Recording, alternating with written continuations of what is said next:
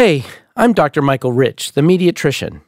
I'm a practicing pediatrician and child health researcher who specializes in the effects of media on children because, first of all, I'm a dad, but also because I am a filmmaker who understands the power of screens to engage us and to change us in a variety of ways.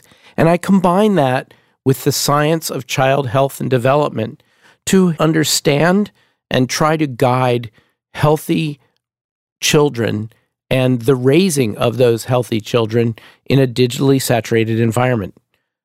I'm here with mediatrics educator Christelle Lavallee. Hey! Hi! So I have a great question for you today, Michael, from Carbondale, Colorado.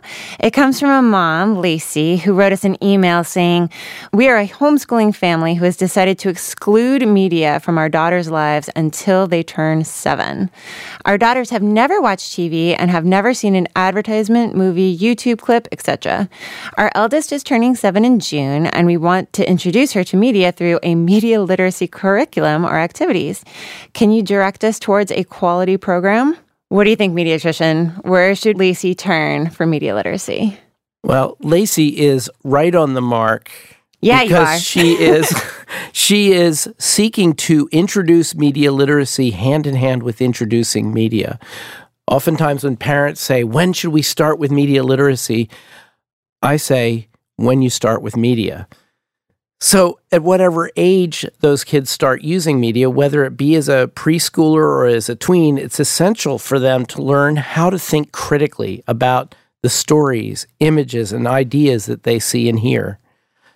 Lacey's decision to introduce it at age 7 is quite interesting because it is supported by developmental psychology research that shows us that it's around this age that children develop the cognitive ability to distinguish fantasy from reality in what they see on screen, and to recognize persuasive intent in commercials on what they are trying to get us to buy, or tried to get us to nag our parents to buy.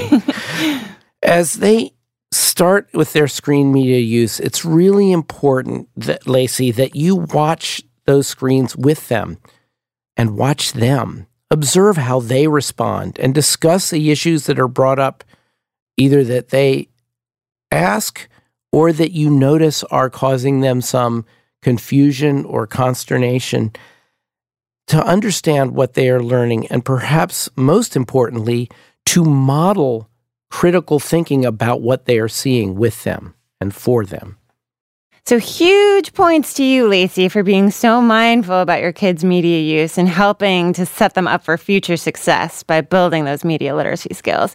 But Michael, aside from being cheerleaders for Lacey, how can we help her when it comes to those resources? Well, first of all, when looking for media literacy programs, it's important to choose one that focuses on critical thinking that can be applied to all media, such as books, video games, magazines, movies, and more, even media that we cannot yet imagine. And I want to note that this is not dramatically different than what Lacey is already doing. It's just transposed to the screen environment, to the digital environment. She's homeschooling her kids. They've been exposed to media. Books are media. Yep. Paintings are media. Sounds are media. Music is media. So I think that we shouldn't make this so special that she needs to worry about starting a whole new experience. But when it comes to screen media, what places do we have, Christelle, that she should check out? Well, Michael, you and I are no stranger to media literacy, and places that immediately came to my mind that we've worked very closely with are Media Power Youth, which is based just outside of my hometown in New Hampshire, namely, or the National Association for Media Literacy Education, and Media Smarts, who are our neighbors to the north in Canada. And we'll have links to all of these resources, Lacey, on our website at askthemediatrician.org. And Lacey, remember to use these sources for educational strategies as you teach your children to become literate, pro-social, digital citizens, just as you have been teaching them how to be literate, pro-social citizens, IRL. in real life. So remember that they can use these critical thinking skills for everything that they do, the books they read, magazines at the grocery store, billboards on the highway, advertisements emblazoned on their own or their friends' clothes, and also what their friends say to them. Mark Twain once said, believe 3/4 of what you see, half of what you read, and 1/4 of what you hear.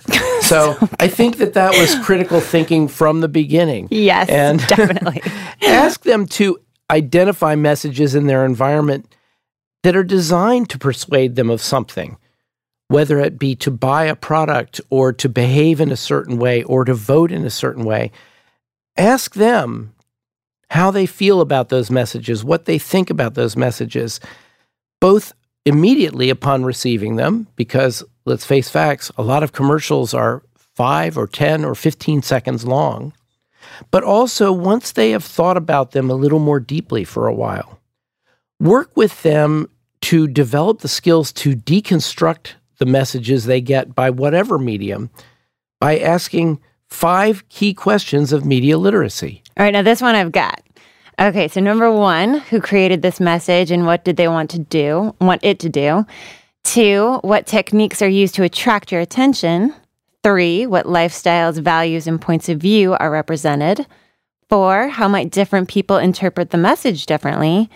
And lastly, or number 5, what is omitted from the message? And this is a really critical one because every medium presents what they have from a very specific point of view, a view that includes many things, excludes many things, and builds relationships within the things that it shows or speaks about. So that if someone picks up a cigarette and a gorgeous person comes up and kisses them, we are reading the story that cigarettes make you attractive.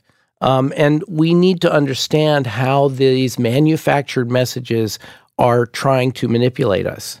So once Lacey's daughters have this experiences with messages they already know from print, from paintings, from images, from billboards, they will be better prepared to do so with the screen messages that they will encounter in the future. And better prepared for the future in general. So thanks so much, Lacey, for making our day with your forward-thinking media literacy question.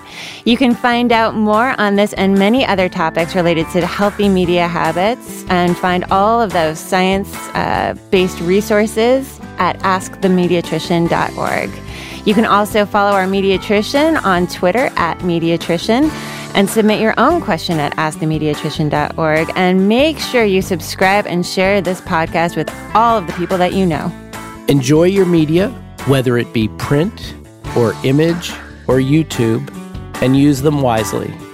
And enjoy your children and raise them wisely. Ask the Mediatrician is hosted by Dr. Michael Rich, joined by Mediatrix educator Christelle Lavallee. Jill R. Cavanaugh is our Chief Knowledge Officer. Original music composed by Christopher Cerf. Podcast and music recorded, mixed, and edited at Saturn Sound Studios. Executive producer, Alicia Haywood.